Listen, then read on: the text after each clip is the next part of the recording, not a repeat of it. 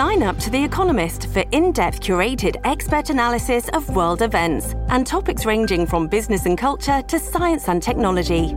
You'll get the weekly digital edition, online only articles, curated newsletters on politics, the markets, science, culture, and China, and full access to The Economist Podcast Plus.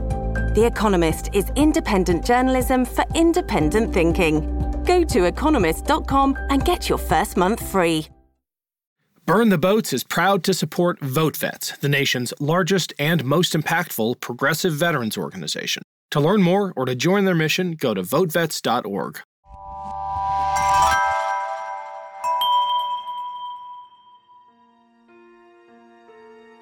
I think for everyone who gets out of the military, it's tough to figure out what you're going to do next and how you're going to find your purpose after you've had one that is so intense with type of purpose I think many of us experience when we serve. And so for me, it was a real leap of faith to try to find my purpose in something that, in many respects, was so different from the experience that I just had. I'm Ken Harbaugh, and this is Burn the Boats, a podcast about big decisions. On Burn the Boats, I interview political leaders and other history makers about choices they confront when failure is not an option.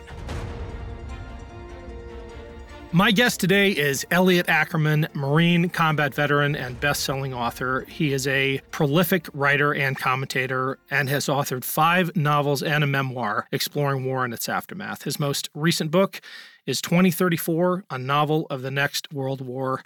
Elliot, thanks for joining us on Burn the Boats. Thanks for having me, Ken.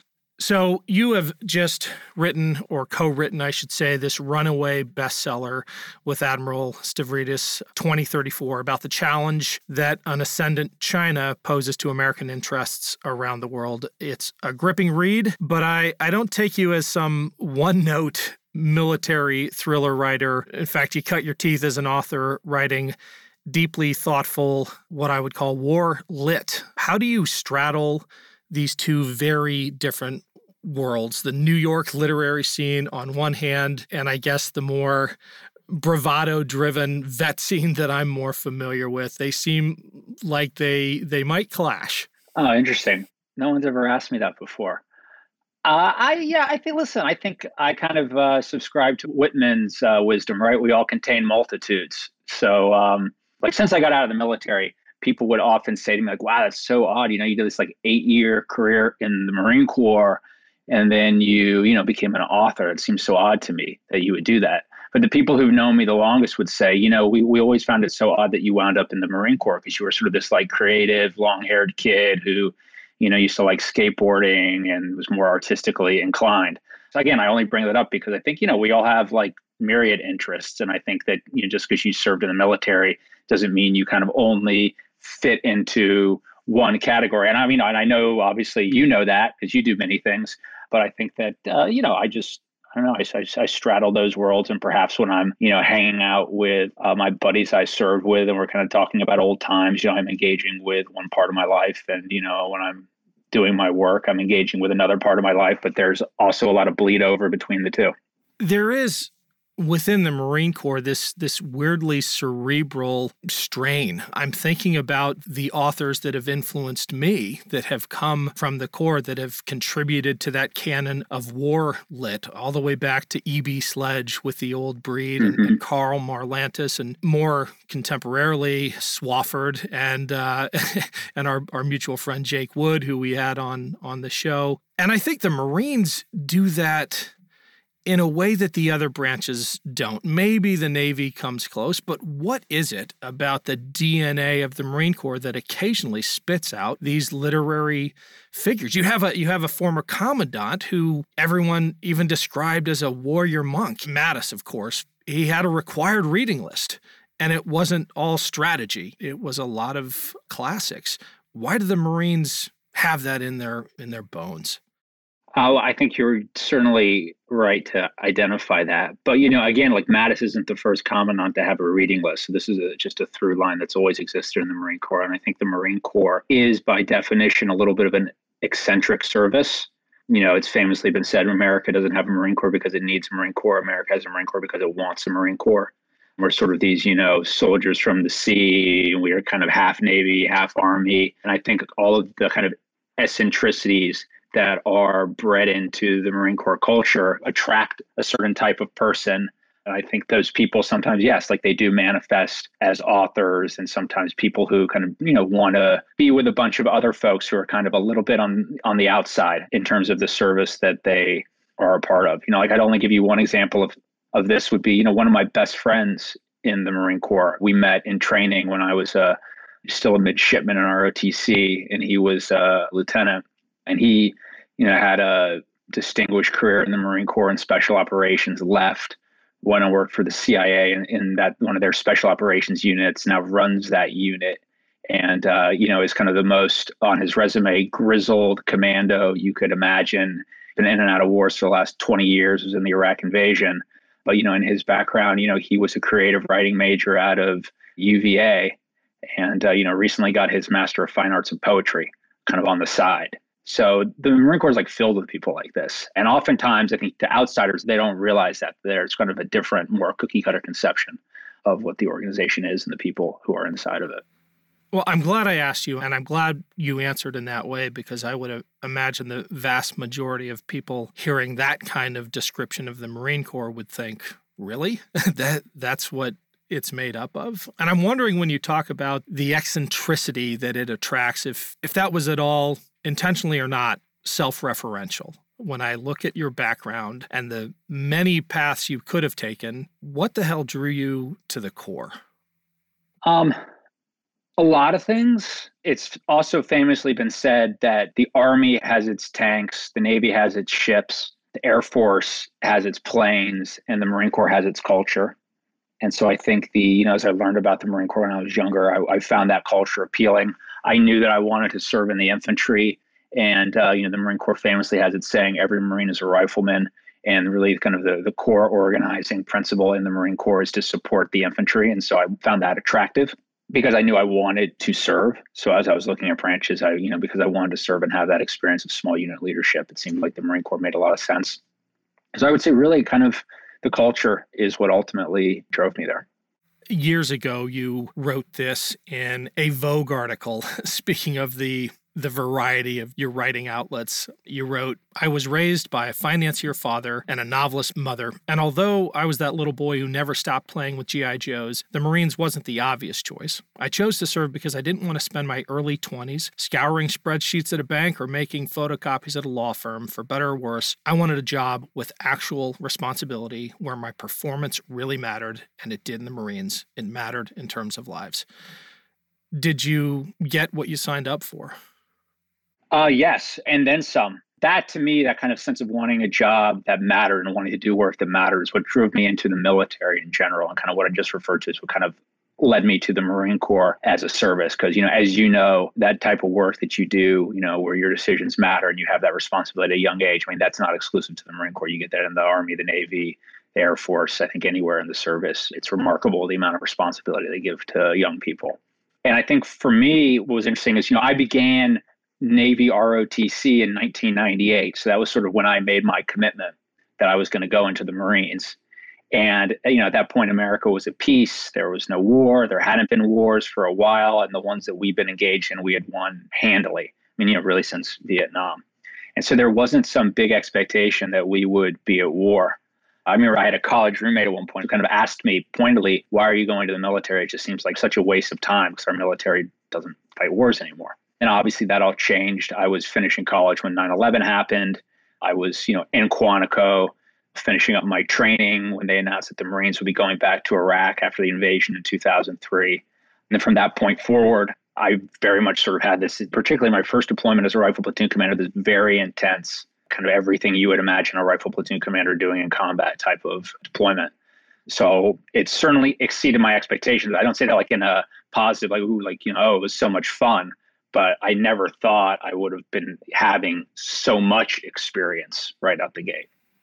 So that's what I want to get to because it seems to me like the romanticized notions of service that you may have entertained upon joining confronted the reality of war. And in Afghanistan, the reality of a war with a lack of clear missions and undefined outcomes.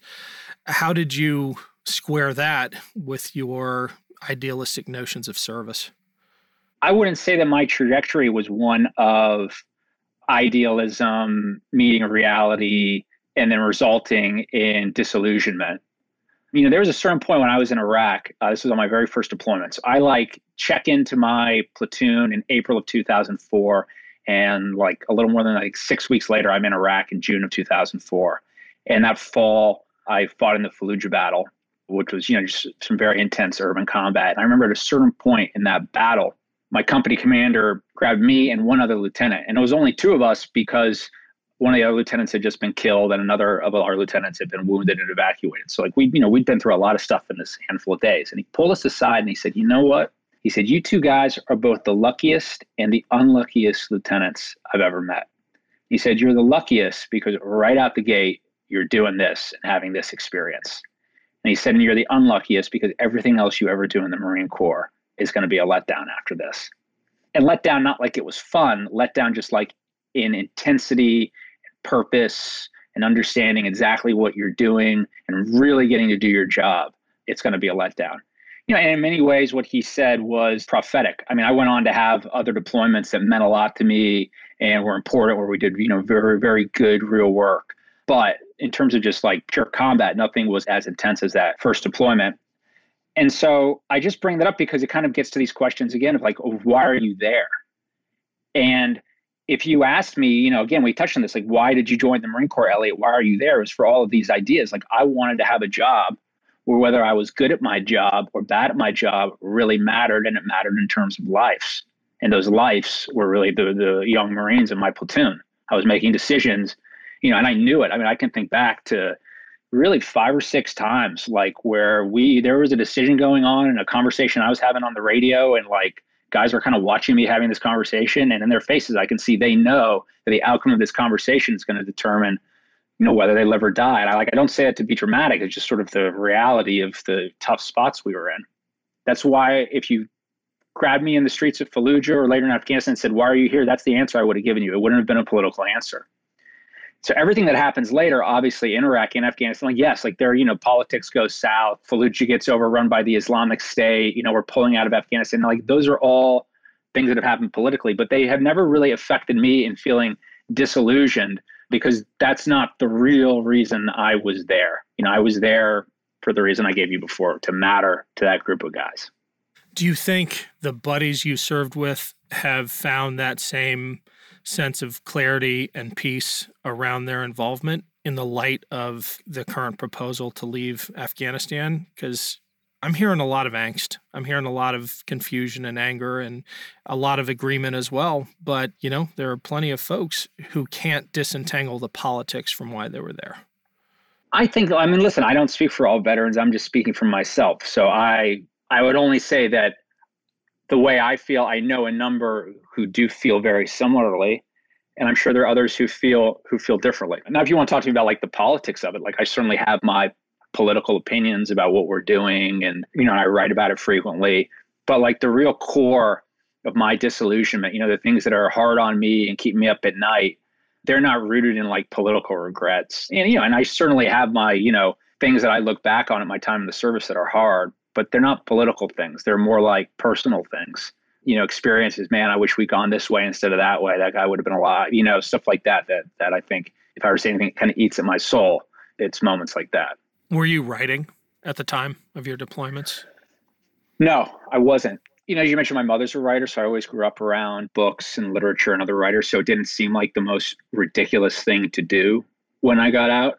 Although I will, I will confess that it did still does seem a little bit ridiculous. I think getting out of the military and saying, you know, I want to write is a little bit like saying, you know, I want to dance, you know, when you don't have anything to, to, to show for it. It seems kind of silly. But but I had one or two sort of false starts. Like I thought, oh, maybe I'll write about this someday. And then, you know, I maybe tried once or twice. And I mean, when I say tried, like maybe wrote two or three lines. And it just the idea of writing about all this stuff while it was happening just sort of, at least for me, kind of felt false in a way. I really couldn't get anything going. And it was actually this might sound even a little bit trite, but I was actually on my last deployment in Afghanistan and I handed in my resignation letter. So I knew that was going to be the last one. And it was literally the day after I handed in that letter, I started making what I considered a kind of my first serious attempts at writing. And I think that's because I needed the psychological closure of saying, okay, like this is over. Now you can move to what's next. Was writing in any way a catharsis? I know for some people it can be. I would say for me, writing is so difficult and frustrating to get it right that it can often feel like the opposite of catharsis. I feel like I'm trying to put my head through a wall. So, no, I would not say it's cathartic. The one thing I would say is the writing I've done about the war has certainly led me to a point now where, like, there's certain things where I just, I know what I feel about them with real clarity because I've just thought them over so much and done all this work to try to get it down on the page just right, just how I want to say it. So when I'm asked about it now, I'm not wrestling to kind of pin down certain ideas. I've like staked them down in my writing. This episode is brought to you by Shopify. Whether you're selling a little or a lot, Shopify helps you do your thing, however you cha-ching. From the launch your online shop stage, all the way to the we just hit a million orders stage. No matter what stage you're in, Shopify's there to help you grow. Sign up for a $1 per month trial period at shopify.com slash special offer, all lowercase. That's shopify.com slash special offer. So much of your writing has been about our country's adventures and misadventures abroad, even imagined misadventures abroad, as in the case of 2034. But you're also beginning to shine the light inwards at internal divisions and the threat that they pose. And I, I have to imagine you've gotten a lot of feedback on this recent Harper's cover story, which they titled The Next Civil War. What drew you to that story, given just how focused most of your work is on external threats? I think it part of it stems sort of from a series of conversation I kept having with friends of mine who were veterans, in which we would kind of try to situate our wars in kind of a larger narrative of America and global security and said, you know, how are the wars in Iraq and Afghanistan going to, you know, feature someday historically? And many of us kind of with a grim pragmatism kind of had, had said, you know, I bet we're going to be remembered kind of like the equivalent of the veterans of the Boer War. In so much as the real defining event has not come yet. It's coming up. And then when people look back, they'll see all of this as sort of prelude to what that event is. You know, and increasingly I'm just I'm concerned about the direction our country is going in somewhat unconsciously, or at least without a lot of awareness with regards to its relationship with our military. And I'll just say up front, you know, I am a totally unapologetic both sides are politically. I think both sides, both the right and the left, are behaving very, very poorly at this moment and tearing us apart. So there's no center left for anyone in America to stand on anymore. So, with that being said, I think that one of the things these wars has done is we have just a massive civil military divide that exists in this country right now, where we've gone through now 20 years of war that, unlike other wars, have been funded through deficit spending, meaning nobody's paid any taxes on them, and manned through an all volunteer military. We've never done that before. And if you look back historically, history does not treat republics with large standing militaries and very dysfunctional internal politics well. Like when you have those two dynamics present in a republic, the outcome is usually not a positive one. And that is a dynamic that is completely present right now in the United States, particularly in so much as we've also seen the, the politicization of everything in America in the last couple decades. All of our industries are politicized, all of our media is politicized, film is com- politicized, companies we see are politicizing. And so, really, I would argue one of the very last bastions of an apolitical institution in the United States is the US military. I don't think you can say right now like the U.S. military has a heavy political bent, left or right, or you know, it hasn't been tarnished in that way. But you're certainly seeing forces, again, I would say on both sides, that are trying to do this and that are kind of pushing political agendas at the military. And you know, woe be unto us if you see the U.S. military politicized in this country, and that is something that truly frightens me and having worked as a journalist, uh, you know, I covered the war in Syria for a number of years. You know, when you politicize the military, that's when things get incredibly dysfunctional incredibly fast. Are the cultural ligaments within the military strong enough to keep those traditions together and resist the increasing calls for politicization that you're seeing from all sides? Well, right, they're only they're strong up to a point, and that's the unfortunate thing is you don't know how strong they are until they break, right?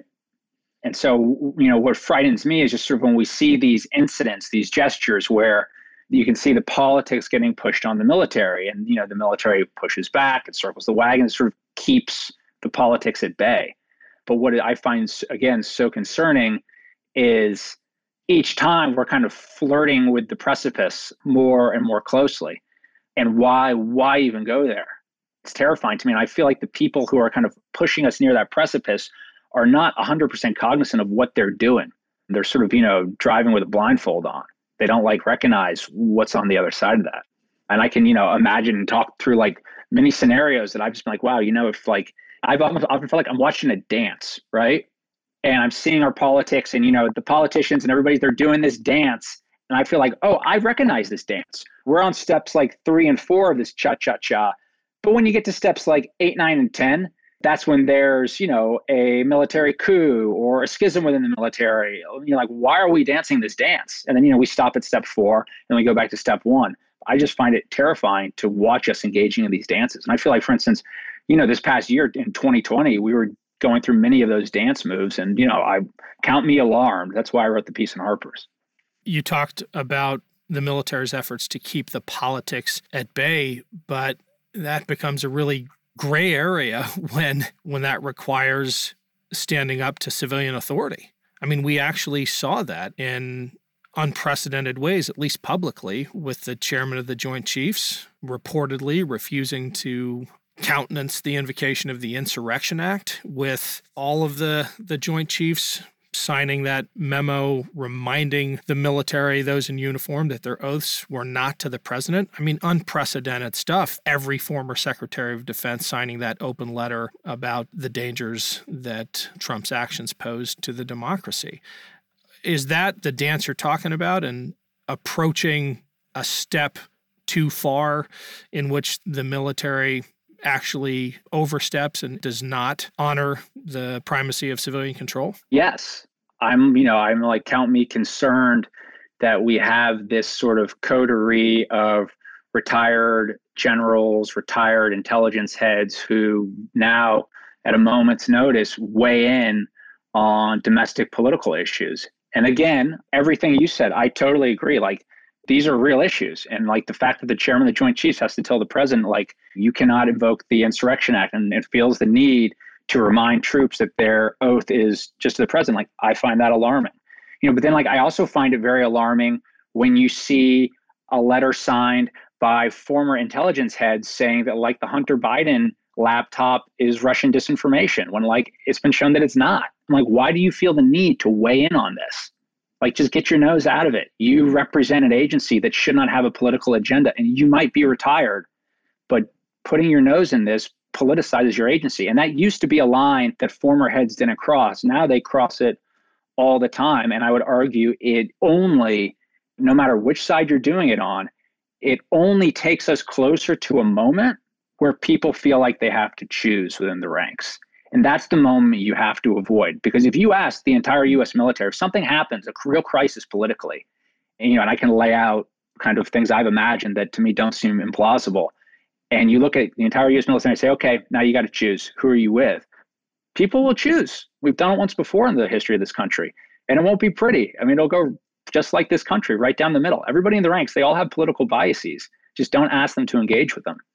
In your Harper's piece, you laid out how this might happen, and I want to quote part of it back to you and get your reaction.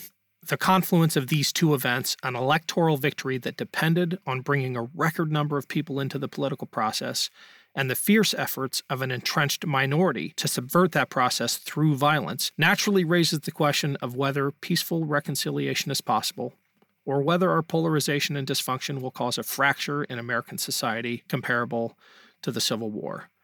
How do you feel in the months since you penned that and the, the reaction it's certainly gotten? You know, listen, I live six blocks from the Capitol. So I live between DC and New York. So I'm, half and half.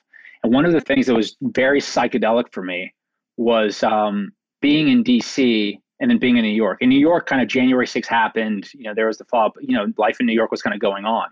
In DC, I mean, listen, without hyperbole, like it was totally militarized by my house. You know, the day of the inauguration, I'm walking my kids out the door and there's all four blocks. There's two National Guardsmen in all four blocks and they're armed. Again, it felt like something I'd see in Baghdad. And so just seeing that in American streets was was very very odd. You know, I was had to drop my wife off at the train station the day before the inauguration, and they had like immediately shut down the way you can get to Union Station, and she was going to miss her train.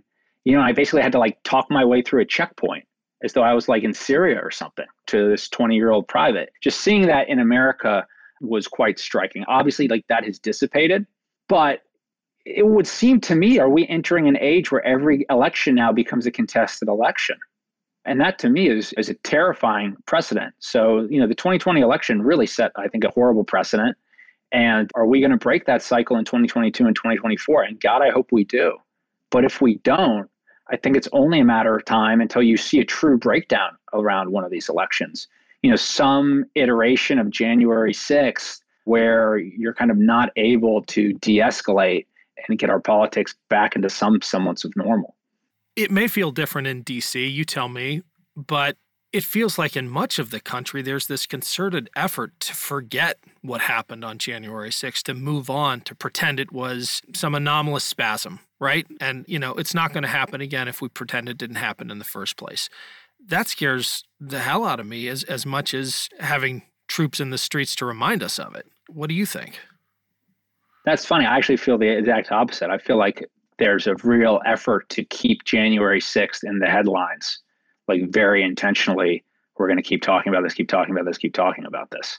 And I think I think January 6th happens in a context too. It happens after a whole six month period where you know violence in America's streets kind of like became the norm. It was not a big deal to see people marching into state houses. You know, the Capitol was not the first legislative body to be marched into.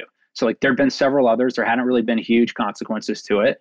We'd seen federal buildings attacked out west. You know, we'd seen right wing elements storm into state capitals around COVID restrictions. Like all of this was brewing, all of this was going on all through that year. And then sort of the, you know, the January 6th was like the finale. Do you think it's the finale or a portent of things to come? I think it's a portent of things to come if we don't get sound leadership in this country that very clearly doesn't create the oxygen for these things to occur. And there's things that I observe, and I think both parties do, that create the space that allow things like January 6th to occur. I want to pick up on something you said a little bit ago, alluding to the Boer War and its its parallels to the post 9/11 veteran experience today, and your suggestion that the defining event of our generation has yet to occur. That seems kind of ominous, especially in the light of January 6th. Did you mean it that way? Yeah, I, I have I have a sense that we can't keep going as we've been going. And I remain skeptical that we're just going to internally correct. And when I say the way we've been going, I mean our politics are completely dysfunctional and broken. Our society right now is as divided as it's ever been since the American Civil War. We consume a media, you know, our news media, and I would say even our culture now that really encourages division in many respects and, and you know and frankly profits off of it i mean the model for so many of these news companies and social media companies is outrage it's you know you create outrage outrage gets you eyeballs on screens eyeballs on screens equals profit and so we're sort of in this doom loop. And unless we break that doom loop, it's going to lead us somewhere. So if that cycle doesn't remain unbroken in some ways, I think we're, I can't tell you exactly what that's going to look like, but I don't think it's going to end well for the United States. I mean, listen, I hate to be so down about it. America's great, but like this is a real problem and we've got to deal with it. And it's systemic, though it's frequently not served up to us as systemic, it's served up to us as partisan. And at the same time, external threats have not dissipated. This is my exactly. pivot to uh, yep. to 2034. I'm wondering if that factors into your pessimism as well, because one of the other ingredients that predicts civil war is the kind of existential external crisis that is not successfully met. And you and Admiral Stavridis clearly see the militaristic rise of China as one of those external threats. Your book has been hailed as a, as a warning and is being taken seriously in the Pentagon and among policymakers. I assume that was part of your intention. Absolutely. And again, we've talked thus far about, you know, obviously internal threats to the United States, but, you know, this could be something external. I mean, listen, we're both sort of, you know, Iraq, Afghan war guys. And, you know, as the Afghan war now is winding down, I think when you look at one of the costs, both financial in terms of, you know, human lives, one of the also enormous costs has been the opportunity cost on fixating on these insurgencies for 20 years. And while we've been doing that, you know, we've seen the rise of real peer level competitors, particularly in the form of China. And we're now, I think the military is now very much playing catch up. So you combine that dynamic with, again, an internal politics where, you know, we're quibbling with each other and arguing about microaggressions and, you know, and our adversaries are, they're building right now. They're, you know, they are claiming the entire South China Sea. The Chinese claim the entire South China Sea as territorial waters. The South China Sea is half the size of the continental United States. It is as large as the Gulf of Mexico and the Caribbean Sea combined. So it would be the equivalent if we woke up tomorrow as Americans and said, we claim the Gulf of Mexico and the Caribbean are American waters. You are not allowed to drive ships through those waters. They're ours. I mean, it's a totally ridiculous claim, yet China claims those. The Chinese Navy right now is larger than the United States Navy. Now, granted, our ships are more sophisticated, but they are building ships. They have very clear intentions in both the South China Sea and with regards to Taiwan. And I would argue if you were to look right now, if the Chinese were to act on Taiwan tomorrow, Gallup recently had a poll that showed three quarters of Americans don't think we should do anything. And the Chinese are looking at these numbers as well. And I don't, you know, I don't say that to a warmonger. I just bring it up because we are sort of as Americans caught in this like very insular reality where we're all at each other's throats and we behave with a certain degree of impunity as though this does not affect our position in the world. And it absolutely does. Can we talk about the potential for follow ons, or is that still under wraps? Sure, I'm happy to talk about. We're turning it into a trilogy. So we will be writing a book right now, tentatively 2054, which is going to be a novel of the next Civil War, and 2074, which will likely deal with the climate crisis. 2054 being the next American Civil War. Yes, American Civil War. It's also going to deal with um, artificial intelligence, quantum computing, and biotech. Interesting trends as we you know look out into the next few decades. Is that going to be a stretch for you as a writer? Do you are you looking forward to that? The, no, I look forward. The techno thriller stuff. I mean, that's not your thing, right? You know, my thing is, I think if you read a book like Twenty Thirty Four, like you'll see there's lots of, I guess, what I would kind of consider my trademarks in there. You know, it is in many respects definitely a character driven book. There are five central characters, and you are very much in their head and experiencing this war from their perspective. And many of those characters are individuals who are antagonistic to the United States. And when they step on the page, you know, they're making their case to you, the reader, like they would make it before God. And you're hearing, you know, what the Chinese Admiral Lin Bao thinks about America from his mouth. And so doing that type of imaginative work exists in a lot of my writing. Uh, and so it certainly exists in 2034. And as we're kind of laying out 2054 right now, that's going to also continue to exist. So but again, too, I also like pushing into new terrain. And I also have a, a, couple of books that will probably be coming out in the interim that are, you know, works I've done on my own. I wanted to ask you about one of those characters. What was it like trying to get inside a Marine Corps aviator's head? I say oh. that as a Navy pilot. Uh, you know, it was a lot of fun. I mean, I, so there's a character in the book who's a Marine pilot. His call sign is Wedge, and it's Wedge because a wedge is the world's oldest and simplest tool, and he oh, we very had much one in our a, squadron. Oh, did you? Yeah, yeah. There many. I've met many. I've met many wedges. And since the book's come out, I've actually had a few people email me and be like, "I was Wedge in my squadron." Um, you know, and he's sort of a throwback character, kind of to the. He's a fourth generation Marine Corps pilot. His dad flew in Iraq and Afghanistan. His grandfather in Vietnam, and his great grandfather uh, in the South Pacific in World War II. So he's sort of a, this character that's a throwback to kind of a more classic 20th century vision of sort of American machismo. But here he finds himself at the first major war of the 21st century, and he still has a use, but he's certainly kind of out of place. So uh, he's like a character you take off the shelf. Well, thanks for sharing, Elliot. We end every episode of Burn the Boats with the same question What's the bravest decision you have ever made? Oh, man.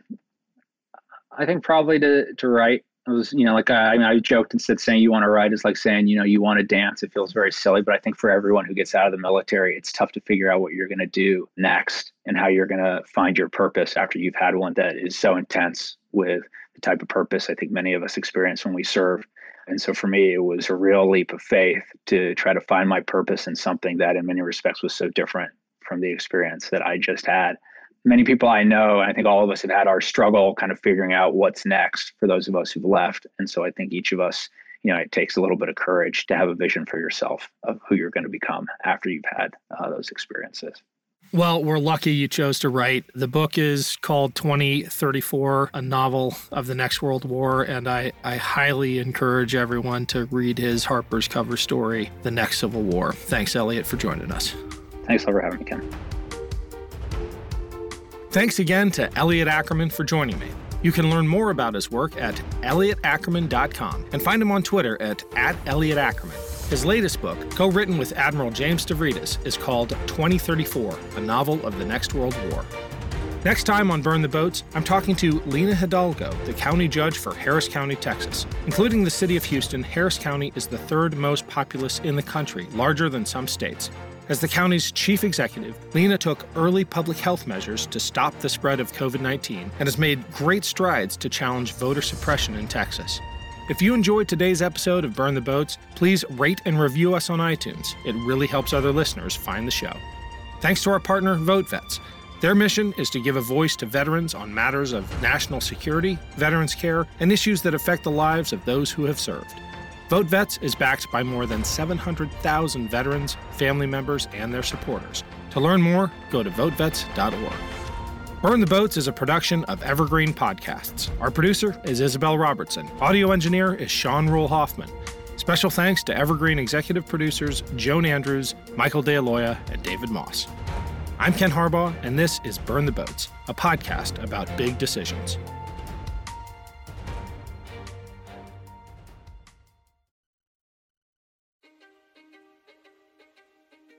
History is complicated. The story of human progress is long, messy, and riddled with controversies big and small. On Conflicted, we dive headfirst into history's most infamous events and contentious figures.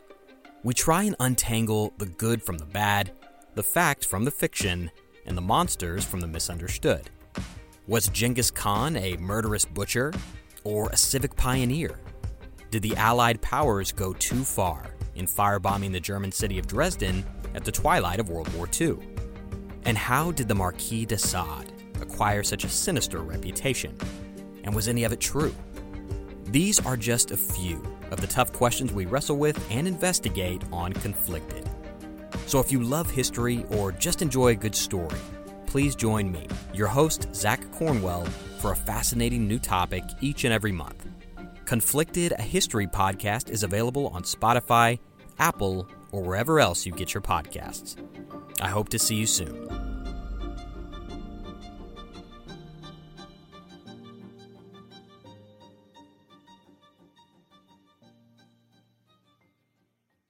This podcast was produced with the support of the Ohio Motion Picture Tax Credit and in partnership with the Ohio Development Services Agency.